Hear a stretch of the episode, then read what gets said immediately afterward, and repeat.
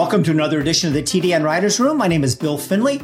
I am a correspondent for the Thoroughbred Daily News, and I co-host the Down the Stretch radio show on SiriusXM Radio. Good morning, or good afternoon, or good evening, everyone, wherever you're watching this. I'm Randy Moss with uh, NBC Sports and the Beyer Speed Figure team. I have a dog, but she's behind me on the floor right now, sleeping.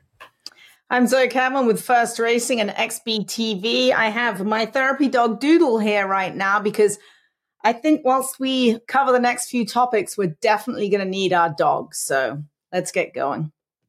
Yes, a therapy dog for all of us is in order. So, what we should be talking about today is a wonderful day of racing at Saratoga with Arcangelo winning the Travers, proving beyond a shadow of a doubt that he's the best three year old colt uh, in training. But we can't do it because once again, a big day of racing was overshadowed by tragedy, and it was overshadowed by tragedy. You had two breakdowns on Travers Day, including a just awful one in the Allen Jerkens with New York Thunder.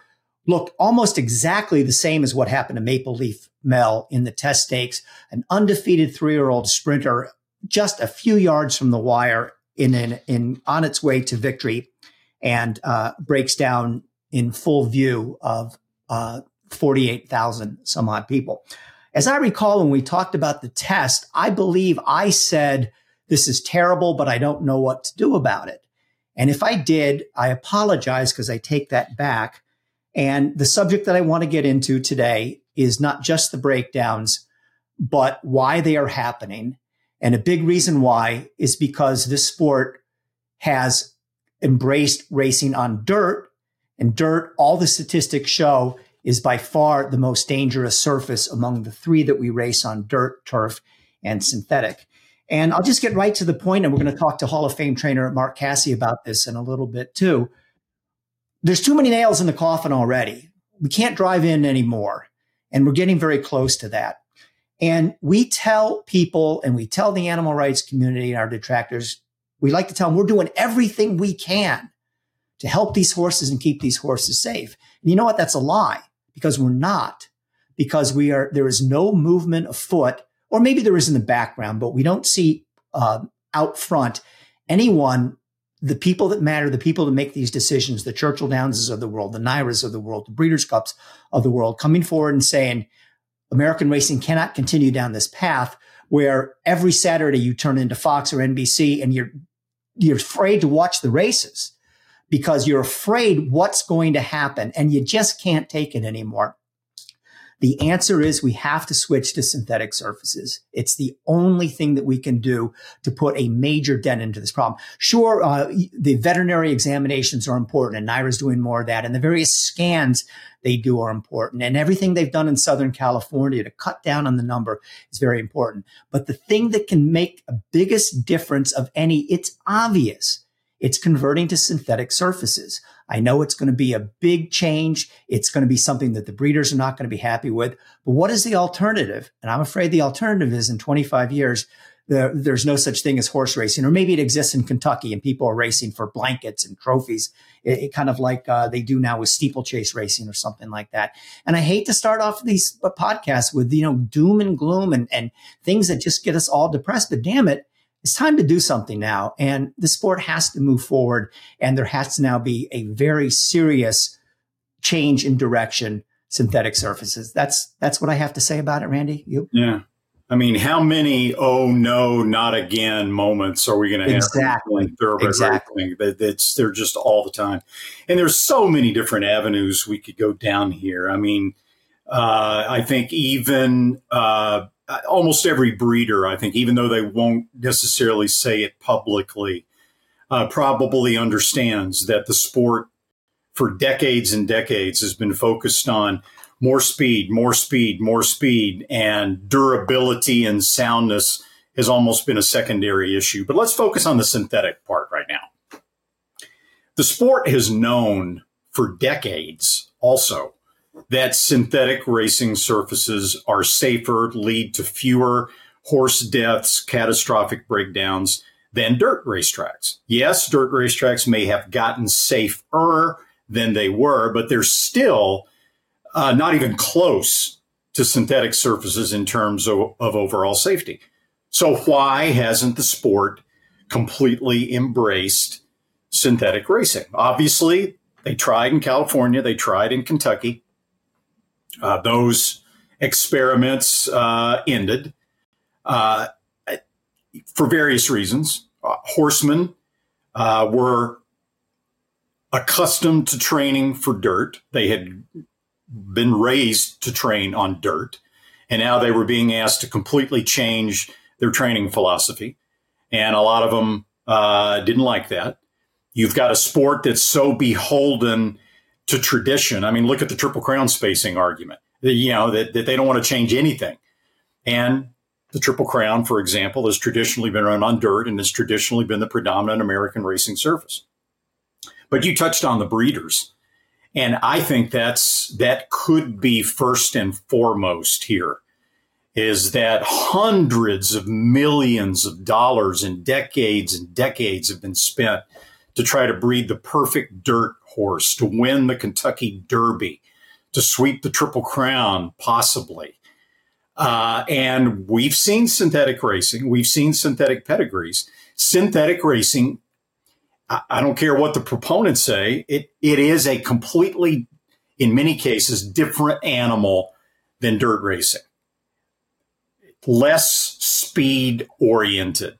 Uh, it, it would change the dynamic of breeding to a certain extent. So that's the question. Have we gotten to the point in thoroughbred racing where the major breeders in this country will accept a sea change in racing surfaces from dirt to synthetic. You would think after yet another catastrophic breakdown front and center at Saratoga on the heels of all the other ones that we may be at that point. I'm not convinced that we are because the sport has a an unfortunate tradition of getting a week or two, three weeks down the road. Okay, it's died down. It's not in the newspapers anymore. It's not on TV anymore. Uh, let's bury our heads in the sand and uh, it's horse racing. There's nothing we can do about it. Uh, I don't think that's the right approach, though, Zoe. I mean, we're in a hard spot right now. I mean, you're talking about the Triple Crown. We can't even agree to change the dates. Do you think there's any possibility that Churchill Downs, because it has to start from there, is going to go to synthetic? I can't see it happening. We can't agree to change the dates for the good of the sport and the health of the horses. That's just a minuscule thing that we're trying to agree on. I think it does have to start at the breeders. It has to start with perhaps the biggest stud farm there is in North America, and that is Coolmore, who stands the only two Triple Crown winners in Justify and American Pharoah. Does it start with them? Are they going to do something? I mean, they have huge action in Australia and Ireland with Coolmore over there as well. So, I mean, they've got a lot of skin in the game. It does have to start with the breeders. I can't see it starting with Churchill Downs saying we're going to go to synthetic and save the sport. I mean, the protocols are definitely going to help. I'm going to read off some Santa Anita protocols. And whether you like them or not, it's very, very hard to train a horse in Southern California. Any trainer will tell you with the protocols in place, it's very, very hard. You need to have a secretary. You need to get all your ducks in a row. But you can't argue with the facts that since these have been put in place, that the deaths have gone down. Now, I've got some stats here from 2019 to 2023. So it will be year to date, 2019 compared to 2023 year to date. In racing, in 2019, there were 14 deaths compared to four. That is a 69% drop.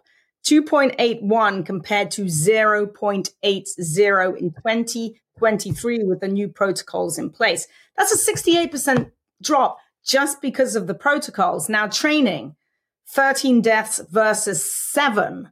That is a 41% drop. That alone is just from the protocols that have been put in place at Santa Anita. Now, if you add on synthetic tracks, we're never going to get to zero. We know that, but it's certainly going to help.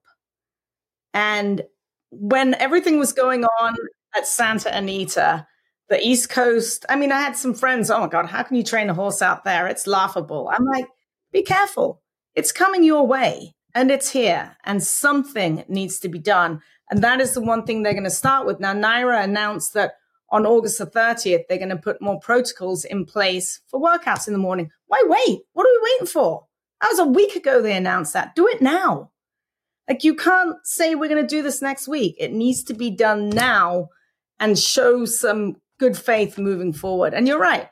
Horse racing has short memories. In a month from now, everything might be rosy and golden, but something has to be done. I'm really looking forward to hearing what Mark Casse has to say a little bit later on. Zoe, to your point, I, I totally agree. I think that in Southern California, they've done a marvelous job. But my problem with that is that if that's the best we can tell the public, well, we're doing better. It's getting better. I don't think the public accepts that. And I, I want to go back to, I, have just jotted down, um, uh, I, I, have been there and seen Ruffian, Go for Wand, Eight Bells, Barbaro, Prairie Bayou, you know, Hall of Famers, great horses, great winners. I've, I've been there to see every single one of them break down and have to be euthanized. But even uh, Barbaro, which was 17 years ago, 2006, I don't recall anyone standing up and saying, we've got to shut this sport down. You know, it was, it was something that was bad news for one day in the papers. And then we all kind of moved on. And it was a terrible thing to say, but back then everybody used to say, oh, it's just part of the game. But since Barbaro in 2006, the way the American public looks at how people treat animals and what is okay and what isn't okay has changed dramatically. And you know what? I, am glad that it has because I don't think people are wrong about this. That, you know, it's not right for animals to go out and die for our pleasure, which is essentially um, what, what is happening right now. So, and here's another thing, we haven't, you know, let, I'll do a Randy Moss deep dive in, into some of the statistics here, courtesy of Lucas Marquardt, who wrote uh, in the TDN about the need for going to synthetics. He says from 2009 to 2022, there has been 6,036 fatalities on dirt surfaces, and that's only in racing. It doesn't include training. Um, uh, that's a 1.86 per 1,000 starters.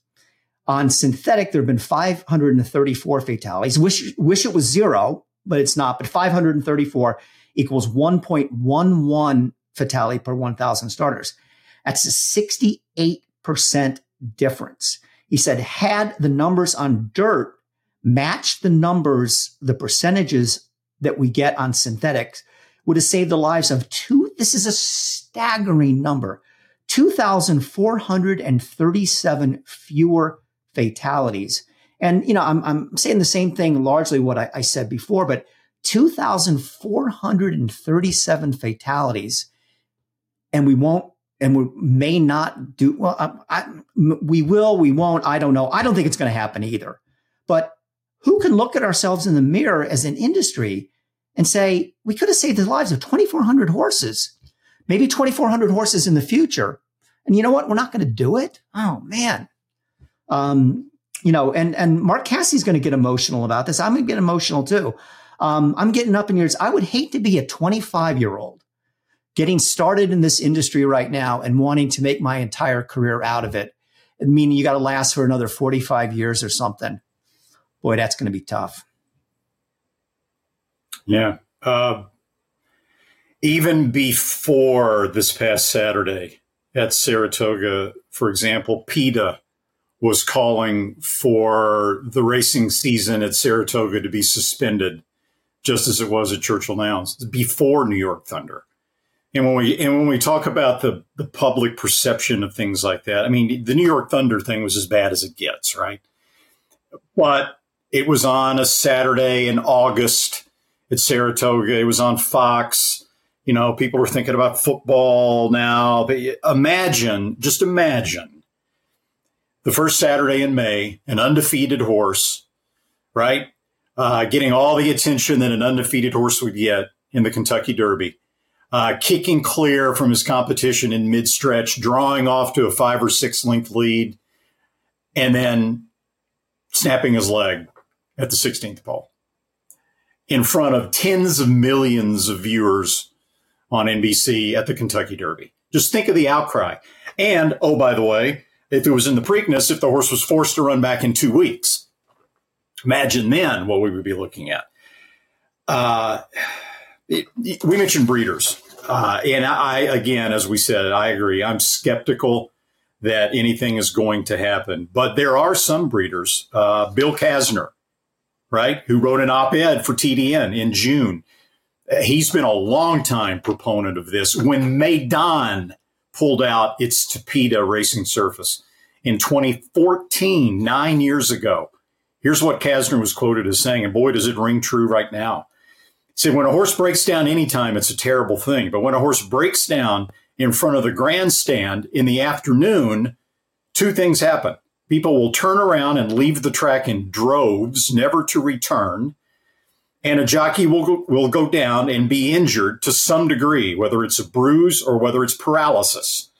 When there are agendas placed above the safety of horses and riders, to me, it is unconscionable. So Bill is no longer involved directly with with WinStar Farm, but there are, I think there are breeders and former breeders out here. Whether there are enough of them uh, to sound those alarms. And trainers like Mark Casse, I guess we'll see.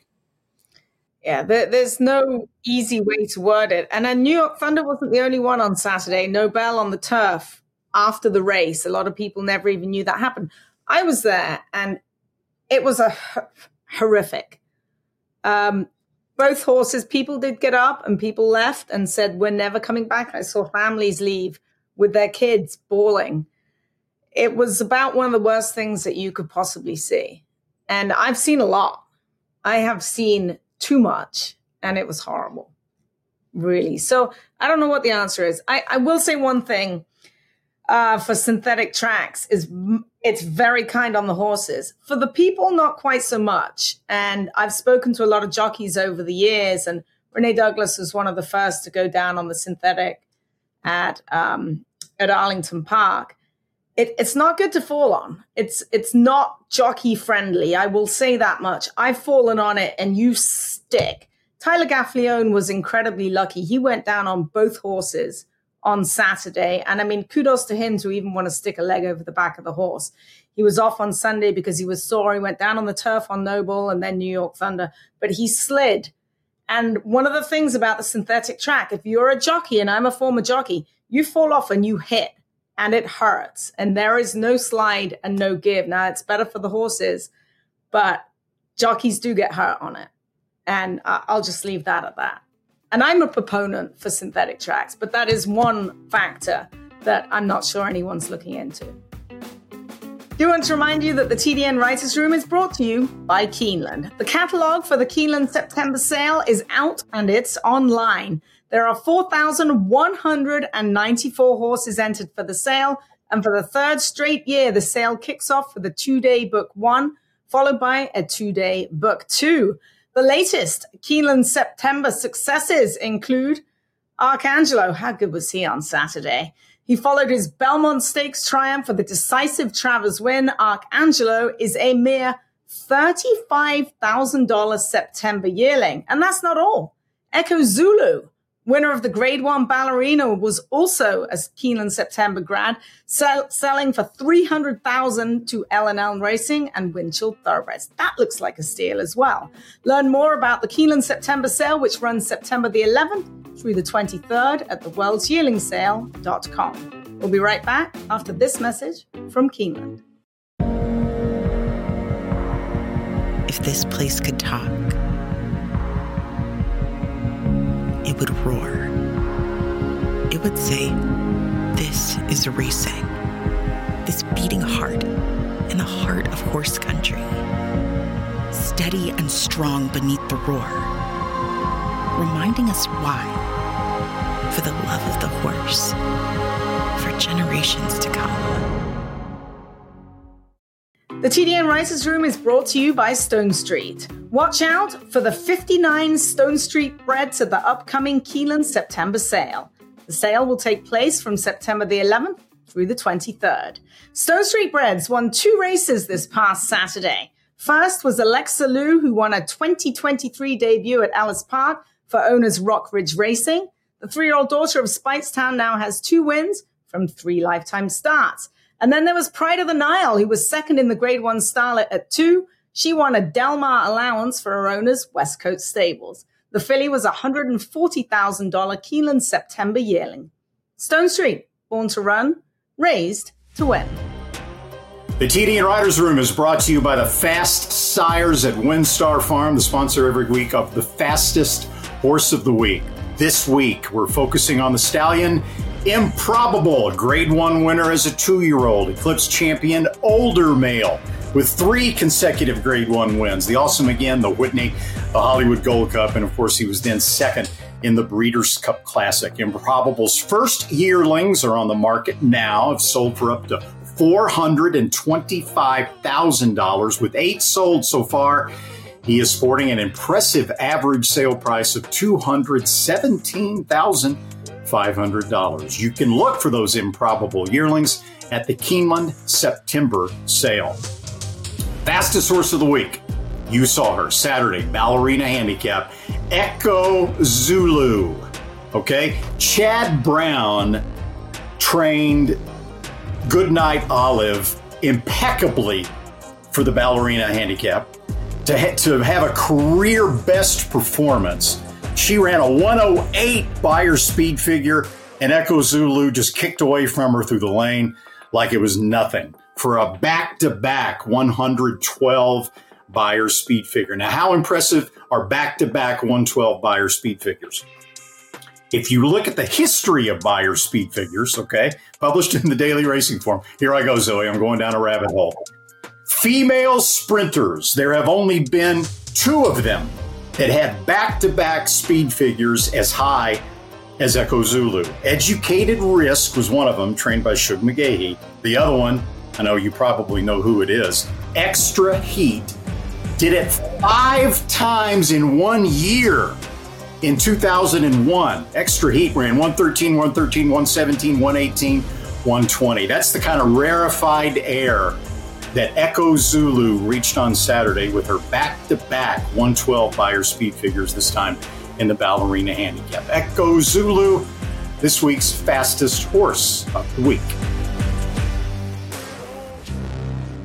Next up, the TDN Writers Room brought to you by the Green Group, a tax accounting and advisory firm specializing in the thoroughbred industry and designed to save you taxes.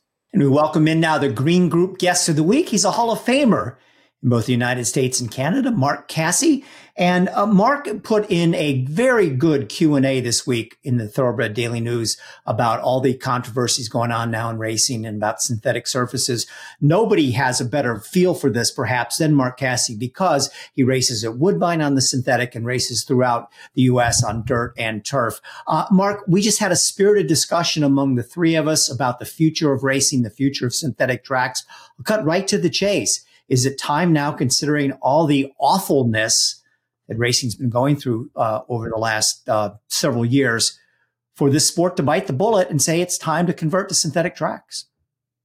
I think it is. I, I, I mean, we've got years and years of data that says it's far safer. And and look, the, the path we're going down right now is, is is ugly, and we have to do something. We have to do it quickly and dra- it's, it's going to take a drastic measure. So, as you know, as we all know, uh, hundreds of millions of dollars have been invested by breeders in dirt stallions, dirt pedigrees, uh, trying to get dirt horses for the Kentucky Derby and the Preakness and the Belmont.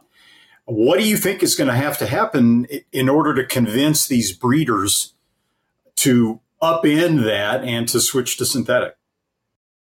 Well, on, honestly, Randy, I think it's probably, I think it, it would be a, it's not as big a worry as they make it to be. I think the majority of horses I would I would say this. It's my experience. Maybe one out of ten horses don't like synthetic. I would say that three out of ten may not like turf, and one out of ten don't like, or nine out of ten don't like the dirt. I I, I think we can get these horses. You, you know, we don't know. You're sitting there and saying, "Well, we've got the dirt breeding." Most of that, a good horse will run on anything pretty well. Um, and I can tell you, they'll run a lot longer and last a lot longer. Would this be the case, Mark, of say you have 10 horses by Justify all running on the synthetic racetrack? It's just going to be the fastest horse at the end of the day. Is that what's going to try and save our sport is bringing synthetic back in? And what do we have to do differently? Because you are the expert. You've been doing this for 40 years you've probably seen more synthetic tracks than the rest of us all together. What do we need to do better with the synthetic tracks that we didn't do at Keeneland in California or the other places that they were put in and then ripped out? Well, I don't I, I don't think you can put Keeneland in that category. Keeneland's, in my opinion, um, changed not because of because the success of their synthetic because it was pretty good. Now, yeah. in the beginning, look, Tapeta's come or synthetic has come a long way. I think anybody that will sit there and tell you that that California did a good job when they put theirs in in the beginning would be lying. We we know that they had lots of issues. I think they did a poor job of putting it in. I ran at Del Mar the last meet we had in, on synthetic, and um, I told all those guys, they're like, "Oh, we're so happy to be going back to dirt." And I said, "Be be careful what you wish for." And I, I saw some statistics today when they went back to Santa Anita on dirt. The the fatality rate was crazy high. So um, yeah, we're we've got a better we have a better uh, synthetic surface now than than we had then. Just look, the statistics don't lie. I just, I looked today. It's amazing. I think uh, Woodbine started mid-April. Uh, they've had something like 4,500 starts over Tapeta, and have had two fatalities. They've only had one on the turf, and that horse got kicked and I, I, I also read where they had 14,000 wor- recorded workouts and two. I mean, we had more than that in one week in, in Saratoga in Kentucky. So, I mean, it's amazing. Look at look at what Gulfstream Gulfstream put in a synthetic track, and I think they've had one one breakdown, one fatality since it was put in. And and Gulfstream's not even benefiting from the full effect of synthetic. You only can run a, a synthetic at Gulfstream. You get to train, you can breeze over it, but you don't get to train every day over it. I believe that these injuries that we're seeing on the turf are are coming from turf horses that are training over a dirt track that they don't care for. And it goes for a while and every day it wears and wears and wears on them and then the next thing you know the straw that breaks the camel's back. You know i, I said in my uh in my my the tdn the other day it's like you have a car and and and the balance the wheels aren't balanced. You go down the road and it's blah blah blah blah blah and the hubcap flies off. It wasn't the hubcap's fault. So uh, I, I believe that, and I think the statistics show it, that not only is it safer to run on, it's safer to train on. And without a doubt, not even close, even if you have a great dirt track, they, they may be equal on a good day, but they're far superior on a bad day.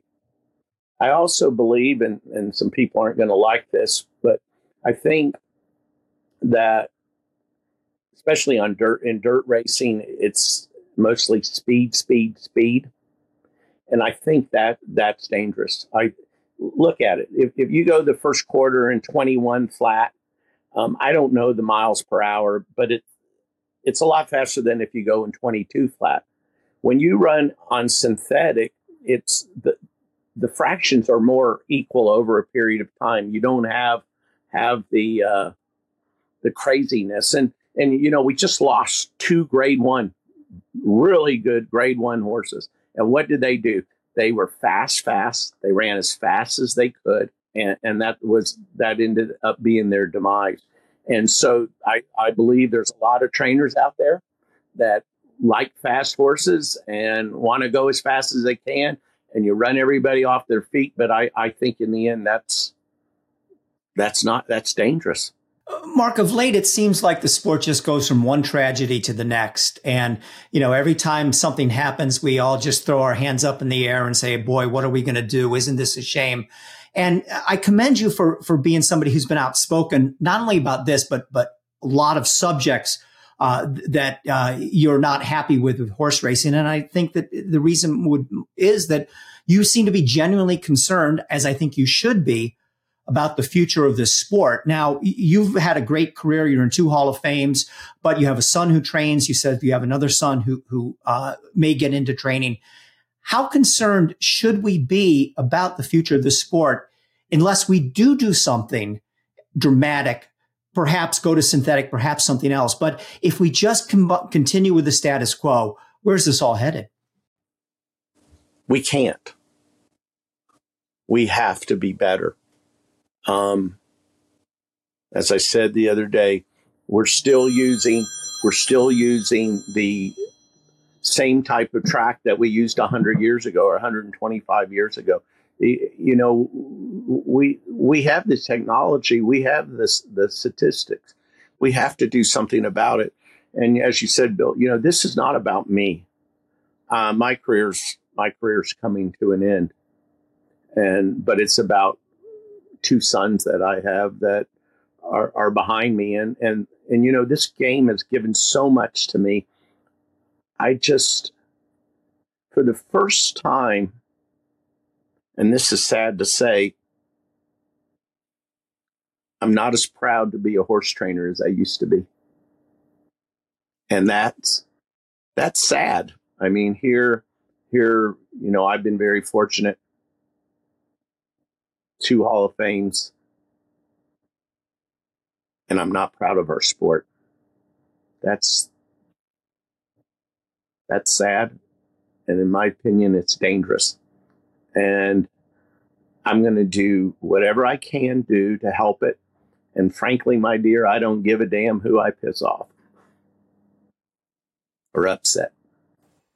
Yeah, in the aftermath of the New York Thunder breakdown, Jorge Delgado uh, had some quotes that were similarly uh, kind of emotional about his view of being a horse trainer and the challenges right now of being a horse trainer. So, in order to in order to change this, you mentioned Keeneland, and and Keeneland Surface met with rave reviews when it was Polytrack, but in the end, they chose to change it uh, in part, according to Bill Thomason at the time, because it didn't have the acceptance of horsemen and fans. Part of it was because I think the Bluegrass Stakes had become almost irrelevant as far as a prep to the Kentucky Derby. Do you think that in order to start this change to synthetic racing surfaces, that it has to start with Churchill Downs and the Kentucky Derby, and then the Preakness, and then the Belmont?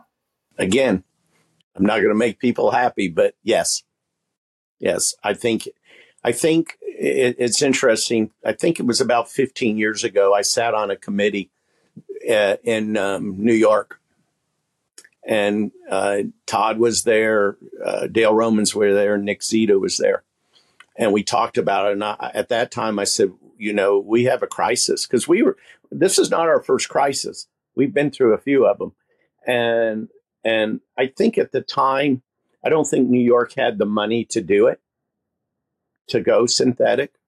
If they had, they would have already paid for it because these three and four horse fields, when we come off the turf, they don't, they, those won't exist because a lot of those horses will run on the synthetic. But um, I think New York has to go.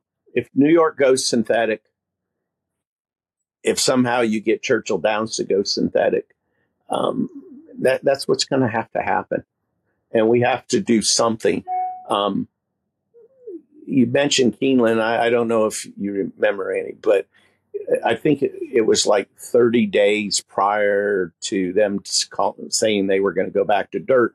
The Jockey Club came out with statistics at that point in time, and I was furious when Keeneland and I let everybody know I was furious about it.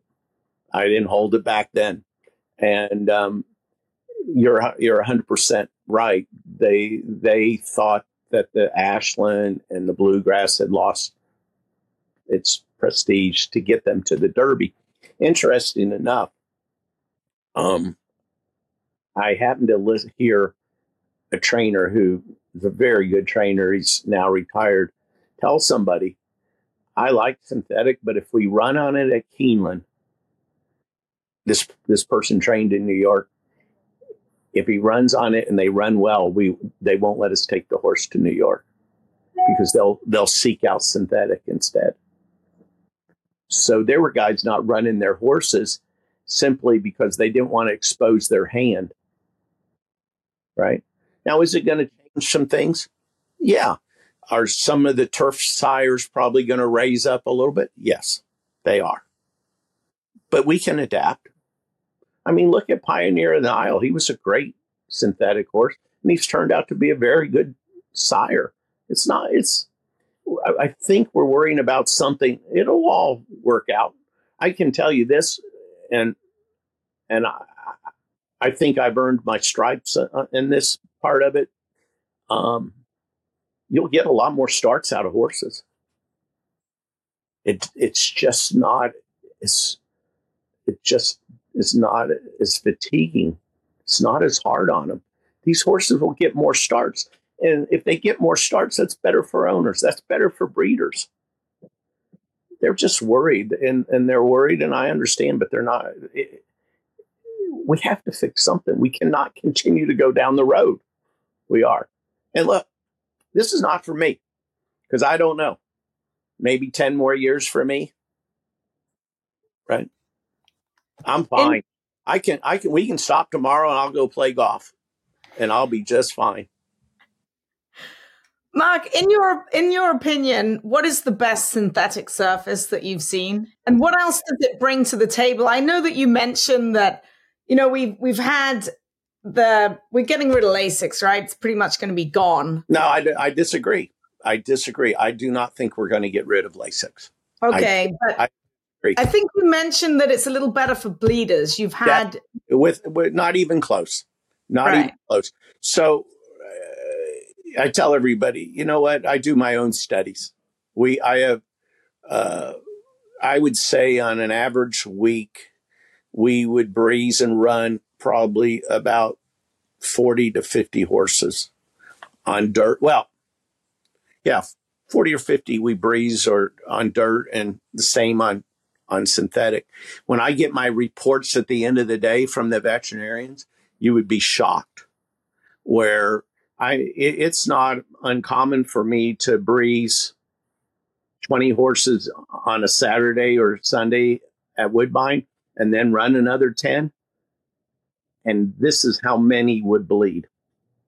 Zero. You work you work 10 horses at Churchill Downs on Lasix, half of them will come back and bleed. Just less stress? It's less stress. It's also it's not it's it's environment as well. You know, the cooler weather helps definitely, but there's no question it it it takes the biggest problem with synthetic is it's so kind on them that you cannot get them ready to run on dirt. They because they bounce over it. Um, I, I, I said something in my article about Patrick Husbands you know, saying he he told me, and he's been riding synthetic now for twenty some years, and I'm going to knock on wood when I say this, but he said he's never had a horse fall with him on the synthetic, and he said it's because when a horse gets hurt, it actually gives back and it catches them a little bit, Now, it's I'm not saying that a horse. I don't want anybody to go, oh well, um, show me this one fell, this one. I'm not saying that horses don't fall, but you just don't see the same horrendous injuries. You got to think about, and so you know as well as I do. Sometimes it's one step they hurt themselves. When they ca- try to catch themselves, then it's ugly. Well, on dirt, it's a thud. They just hit. There is no give. Synthetic gives a little bit back. It bounces back and it catches them a little bit. And so I, I believe that that is probably why we don't, you know, see the same amount of fatalities. Mark, I am in agreement with you. I too believe we should convert to synthetic surface racing, but um, I think at the same time, I'm being a little naive to think that it will happen. I just don't see it happening. I hope I'm wrong. But, you know, how do you feel about that? And are the Mark Casses of the world and the Bill Finleys of the world who want to see this change, are we being naive to think that it might happen? Maybe. All I can do, Bill, I'm going to give you everything I have. Um, I believe in it. I'll go down fighting. If it is, you know, I can only, you can only do, you can only do so much, right? I'll do my best. I'm doing my best. Um, I'm not a good loser.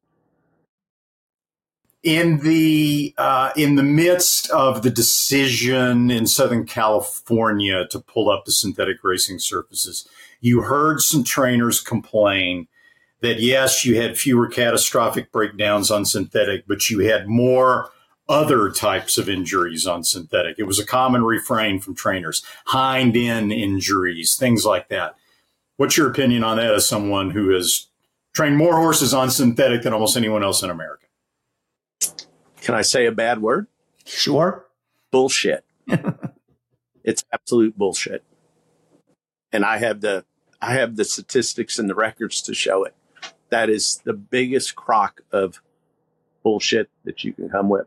And you only need to, if you if you read uh, uh, Bill Casner's his article today with the breakdown of how things happen, it's crazy. I get horses from people. I train for different owners, and some of them have different trainers. Anytime a horse gets a tendon or a suspension or you hurt, guess who they send them to? Me. And you know why? Because they know that I have the best record of getting those horses back to the races. And you know why? Because I take them to Woodbine on synthetic. So that's a big, I, I mean, Randy, maybe in the beginning that was the case that when those tracks were maybe not as good, maybe they had some, but, but nobody, one, for the most part, most trainers have short memories short memories. I mentioned that to my colleagues when they wanted dirt in California. I said, You have short memories, short, short memories. And look, all horses, we have issues.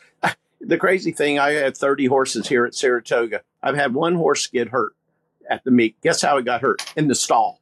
So they're going to hurt themselves. They're going to do things. But it is to sit there and to say there's not even close. For instance, of those of those I don't know, what did I say? I have 5,000 starts on dirt and 5,000 on synthetic, something like that. I would tell you the the the rate of uh, soft tissue injuries is four or five times greater on dirt than it is on synthetic. Yeah.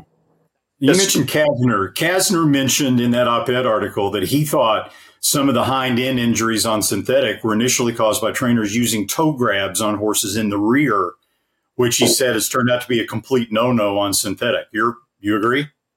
Yeah, we we need a little slide, and and we do do that, and and I just I'm just telling you that well we don't use toe grabs on them behind, so we don't in Canada. We have uh, Queen's plate, so. Uh, it, it's interesting because we've went on so many different paths. You know, uh, I, I find it amazing. We've gotten stricter, stricter on uh, shockwave treatment. We've got stricter on injecting joints and everything. Woodbine has the most lenient rules in North America and the least amount of breakdowns. So I think a lot of times we're climbing, we're barking up the wrong tree. There's only one tree to bark on, and it's on the track. Well, some very powerful stuff from Mark Casse. We really appreciate his candor. Marks, thanks so much for being the Green Group guest of the week on the Thoroughbred Daily News podcast. And keep speaking out. Racing needs more voices like your own. And thank you. As this week's Green Group Guest of the Week, Mark Casse will receive a free one hour tax consultation with the Green Group. For more information on how the Green Group and Len Green can help save you money on your taxes, you can log on to www.greenco.com and find out for yourself. Are you paying too much in taxes? The Green Group can help. There's a reason the most successful owners, breeders, and horsemen select the Green Group as their tax advisors. They save you money and share successful strategies. Over the past 40 years, the Green Group founder, Len Green, has owned and bred some of the best racehorses in the history of the sport, like Eclipse Award winning champions Jaywalk and Wonder Wheel. His DJ stable competes at the highest level and has received the game's most prestigious honors. Len Green's in depth, hands on industry knowledge, combined with cutting edge tax saving strategies, has produced positive results for his clientele and has made the Green Group the top rated accounting and tax firm in the thoroughbred business. For a confidential and complimentary consultation, contact us at 732 634 5100 or visit our website at www.greenco.com. The Green Group, proven strategies to save you taxes. The PA Horse Breeders Association presents the Pennsylvania Stallion Series. Six races for PA sired, PA bred two year olds at parks. Two $100,000 contests at five and a half furlongs. On August 21st, PA Day at the races. September 23rd, PA Derby Day has two races at six and a half furlongs, both with a $150,000 purse. And in December, two races going long, each worth $200,000. For more, go to pabred.com. The TDN Writers Room is brought to you by the Pennsylvania Horse Breeders Association. Another big week for Pennsylvania breds. You might have watched at Saratoga on Friday the Smart and Fancy Stakes for female sprinters on the turf. Roses for Deborah, trained by Christophe Clement, winning again. She is now undefeated on turf or synthetic, and she is a Pennsylvania bred, bred by Blackstone Farm. Speaking of synthetic, and we've talked a lot about synthetic on this program already, Roses for Deborah will head next to the Masters Stakes, Grade 2 at Presque Isle Downs on that track, Tapeta, scheduled for September the 18th. Also, a reminder September 23rd is the date for the next two races in the Pennsylvania sired Pennsylvania bred stallion series, featuring two $150,000 races, both at six and a half furlongs, one for two year old colts, the other for two year old fillies. Well, can we finally talk about something that's a little bit more uplifting here on the TDN Writers Room podcast? And that was the Travers Stakes. And it really lived up to the billing, uh, brings back the two year old champion Forte and the three winners of the individual Triple Crown races. Going in, it really looked like it was going to be the race that would define the division and we'd find out who the best horse among this group is found out definitively Arcangelo, Jenna Antonucci, Javier Castellano, decisive win, beat the best of the best. And we have now a horse that has taken over control of this division. Uh, I think unless something big happens in the Breeders' Cup Classic, and the race is won by another three-year-old, might even have cemented a three-year-old champion uh, with that. Um, a couple other thoughts. It was a weirdly won race. Why wasn't National Treasure on the lead early? That was very strange. What was Tapit Trice doing so close?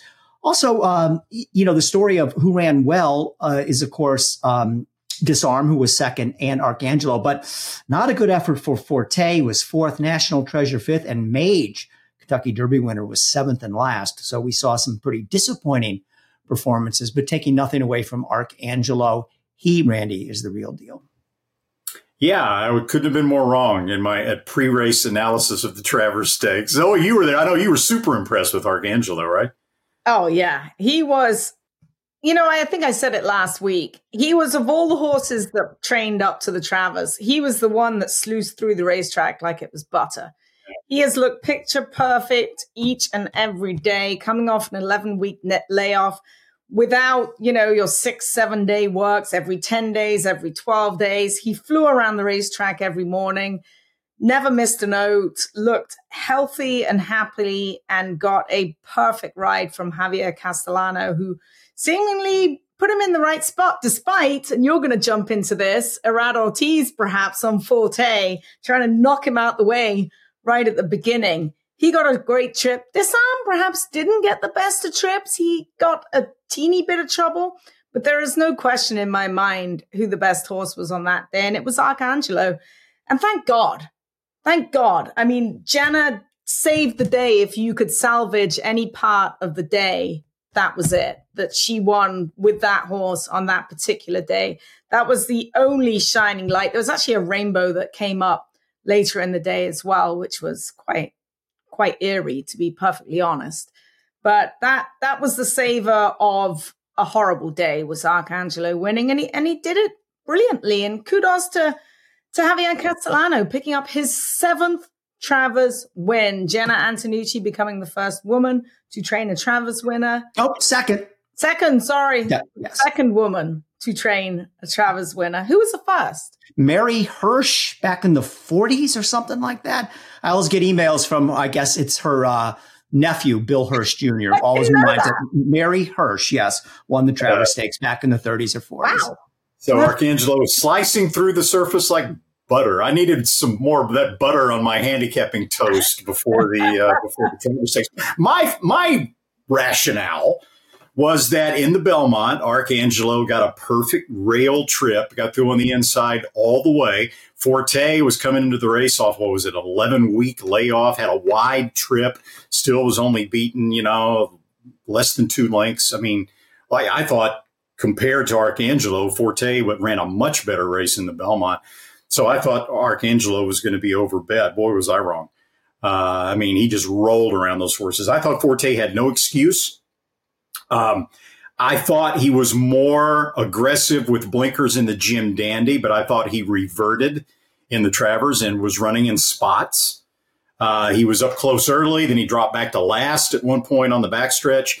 When Irad got squeezed back a little bit, he was trying to push Mage out of the way going down the backside, kind of like he did in the uh, to another horse in the Jim Dandy. And and uh, Flavien Prat held his ground and and kept Forte behind horses and kind of shuffled him back to last there. But that really wasn't an excuse because Forte rolled up at the top of the stretch, and if he had run the same way he ran in the Jim Dandy and the Belmont and all that, I think he would have been right there, but he didn't. Uh, Mage, uh, the footnote says that he was um, uh, shuffled back at the start a little bit. I don't agree with that. Uh, I thought he had a fairly good trip to the first turn, although he got a little rank at one point in between horses when Scotland crossed over on him. What I thought Scotland was going to make the lead over National Treasure. That's probably the only part of the handicapping equation in that race I got right. Uh, but uh, Arcangelo clearly the best horse, and I agree, Bill, that he's at the top of the heap right now in the three-year-old division. And given the overall status of the Breeders' Cup Classic division, uh, I put him number two behind White Abarrio, but I could easily see him as number one. Mary Hirsch at age 22 won the 1935 Travers. But Randy Moss, you already knew that, didn't you? Just a rabbit hole. I didn't have the date, no. okay. Yes. Way So, uh, but congratulations to Jenna Antonucci. And uh, hey, um, you know, it was similar to Belmonte. Remember, horse broke down that day, but that was quickly forgotten. I wouldn't say quickly forgotten, but it was uh, the the, the joy of Arcangelo and Jenna Antonucci was the bigger story of the day. So uh, she has uh, maybe on two occasions now uh, helped turn a very ugly day into something less ugly. So, Jenna, thank you.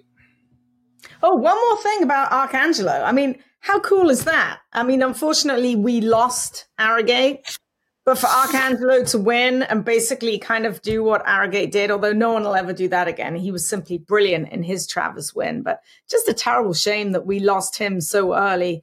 He's from his second crop, just three crops of racing age for Arrogate.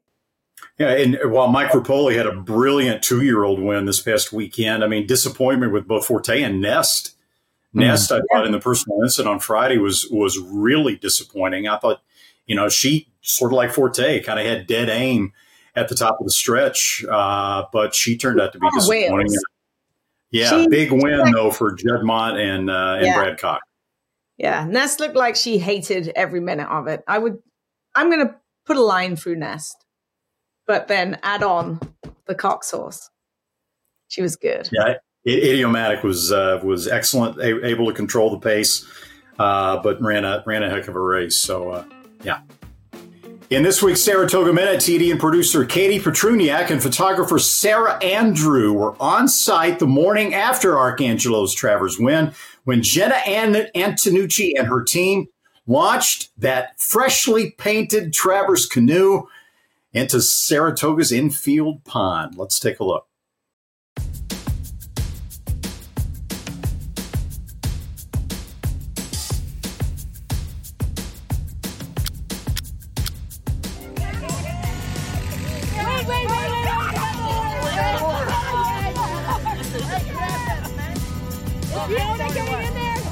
If you get I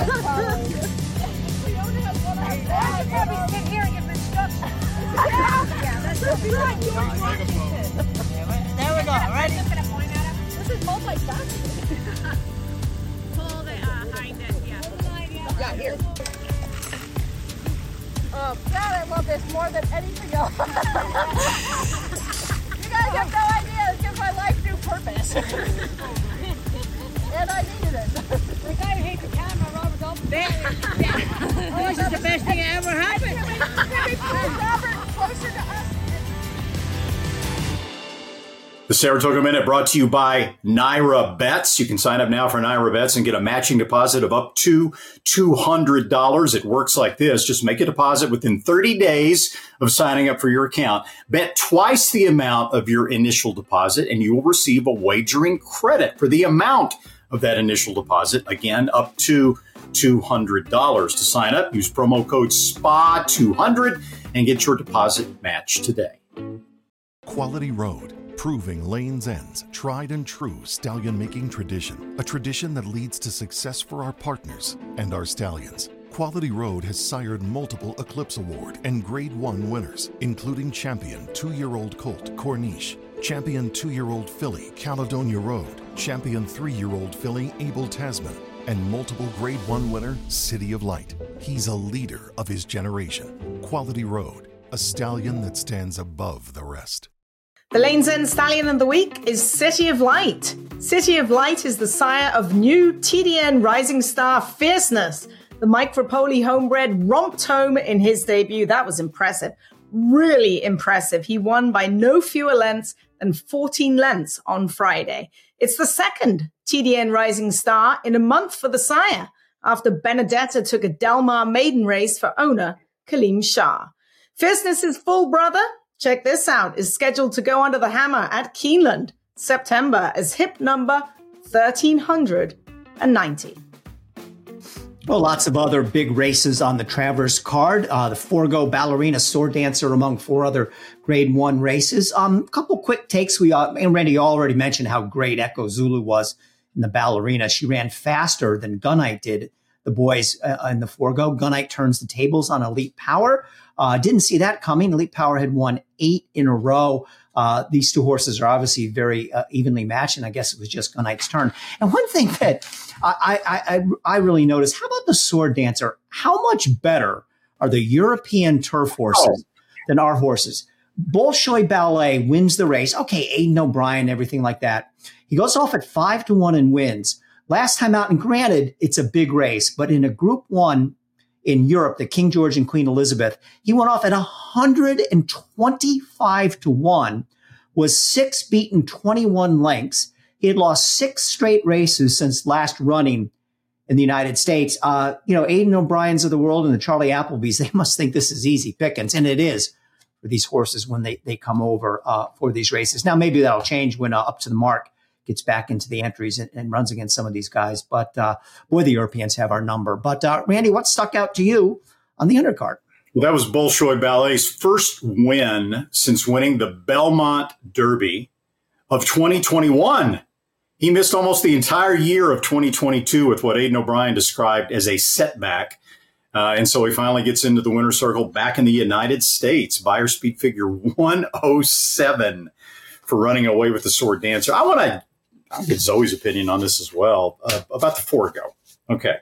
I'm going to throw a little BS flag here on the notion that, you know, it was a brilliant move by Tyler Gaffalione to, to take Gunite off the rail turning for home and bait Irad Ortiz through on the inside with elite power. Okay. First of all, the rail was not bad. It was not a deep rail you have elite power boxed in behind you, turning for home. You don't willingly steer into the three path and allow elite power to cut the corner and drive up inside. Okay. I, I, I, no, no. Now, Elite Power, sure, he had won most of his races on the outside. He'd never been in that position before. They didn't know if he would run okay down on the inside or not. But to me, it didn't matter. If Elite Power had come around. If Elite Power had, you know, he had a chance, plenty of room on the inside if you watch the hit on replay to get up on in there and and catch Gunite and outrun Gunite. He just wasn't quite the same Elite Power that we had seen earlier during that winning streak. I think that's what it all all came down to a fairly soft pace by Gunite, excellent performance by him. But quite frankly, and this is, uh, you know, unfortunate, unfortunately, we saw what happened on Saturday. Uh, to me, up to the 16th pole of the Allen Jerkens, I think New York Thunder had proven that he probably was going to win the Breeders' Cup Sprint against either of these two horses. But unfortunately, that was not to be. But Zoe, what, what were your thoughts about what I just said about the whole baiting of Irad Ortiz to come through along the rail? Come on. I'm not buying it. That race was won in the opening quarter. 23.16. Uh, Tyler did a magnificent job of slowing down the pace in a grade one race. And that's what got the win. I don't think Elite Power could catch him after that. He had so much left in the tank. He just ran away like from Elite Power, like he was tied to a tree. I think one thing that's maybe got lost in the whole shuffle of things was how good was Gunrunner on Saturday when you oh. think about Gunrunner oh, yeah. by Gunrunner Echo Zulu by Gunrunner, Disarm, Disarm in the Travers by Gunrunner. How good is trainer Steve Asmussen? I pulled up um, some stats because I'm, you know, trying to be like Randy. Next week I'll shave my head or something. But one thing that Steve is so damn good at, it looks good, Randy, is keeping horses good. Like, how does he keep these horses good and consistent at the highest level for so long? And Steve prides himself in that. I mean, you'll see one hit wonders come along all the time. The next start, you can't find them with a search warrant. But Steve consistently has these horses good. Gunite. 19 starts, nine wins, six seconds, two thirds. Echo Zulu, 11 wins, nine, eh, 11 starts, nine wins, one third. And then you look at Gunrunner 19 starts, 12 wins, three third place finishes. Rachel Alexandra, 19 starts, 13 wins, five second place finishes. Curlin, 16, 11, 2, 3. The guy is a genius at keeping good horses good. It's rare that you find a trainer that can keep horses good for as long as he does. And that is a huge credit to him and his team. So, I like yeah. that rabbit hole, Zoe. That's a good rabbit hole. Like that, like that. But I mean, that, that is the key with him. That's why he's trained so many good horses consistently over the years. When they get good in the Asmussen barn, they stay good or they're retired. It's as simple as that. And how'd you like to be Ron Winchell right now? He brought oh. us Tapit. Now he's brought us Gunrunner, and he's got Steve Asmussen to train for him. Yeah. And then one more note on Bolshoi Ballet. I actually bet on him because I remember him coming over to Belmont. I have never seen him look so good. He trained well. I saw him on the track one day and I'm like, who is that? You know, Aidan always has the horse's breeding and the name on the pad. So I've got my binoculars. I'm up on the roof and I'm like, which one of Aidan's army is this? I'm like, that's Bolshoi Ballet. Ballet. And I had to look him up because the entries weren't out. It seemed like a hundred years ago he ju- he ran. Like I thought he was retired already because I didn't know he was coming over.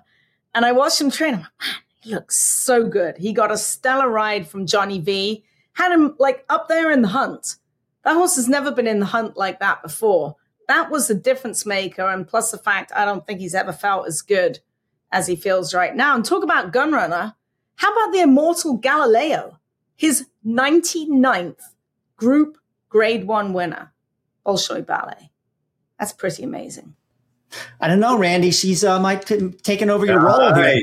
I know. I know. I'm going to have to dig a little deeper in my rabbit hole next week. This will be a two hour podcast next week. All right. All right. So the big racing coming up this weekend at Del Mar, the Pacific Classic uh, at Saratoga, the Jockey Club Gold Cup. Jockey Club Gold Cup, uh, Rattle N Roll and Proxy will probably be the two favorites.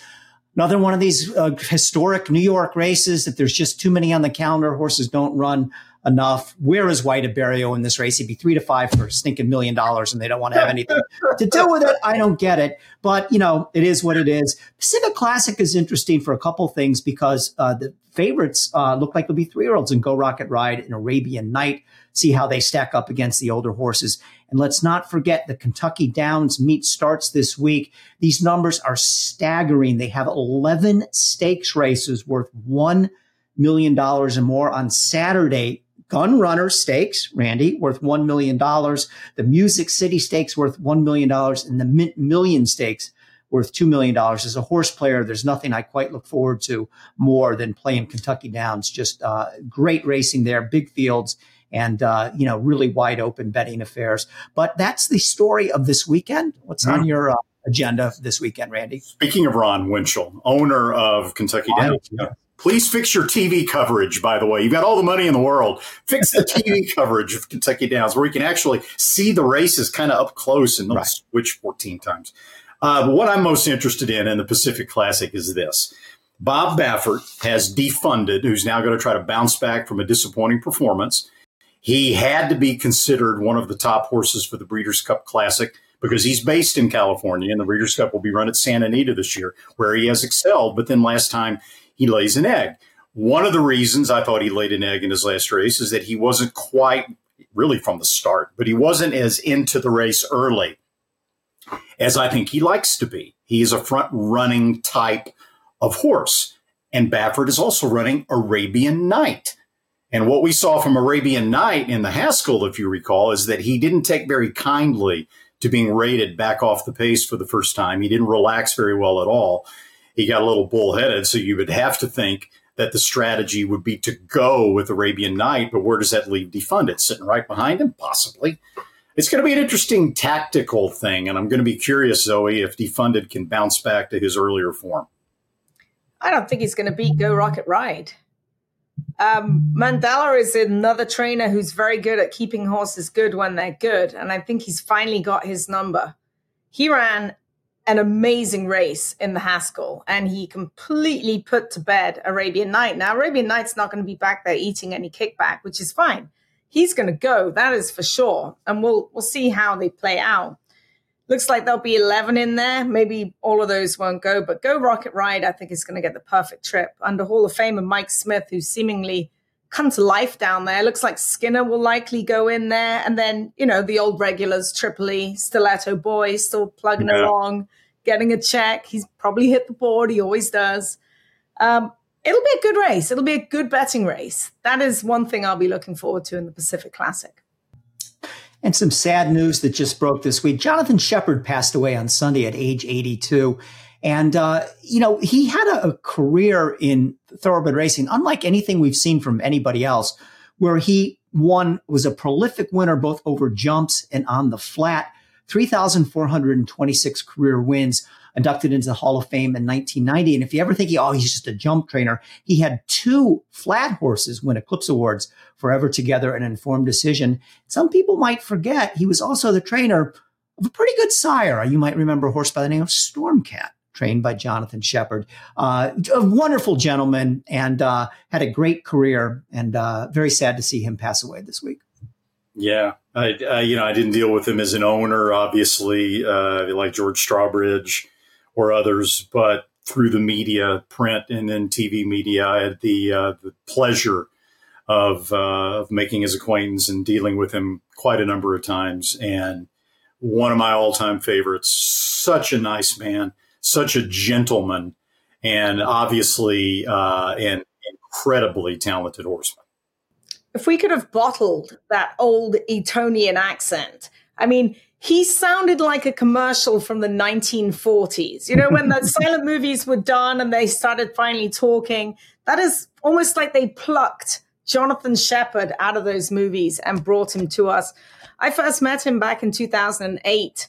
He came to Santa Anita with Forever Together for the Breeders' Cup filly and mare turf, and I went by the barn and I see this old boy sitting on a bucket outside the barn, a turned up bucket, and he's got odd socks on.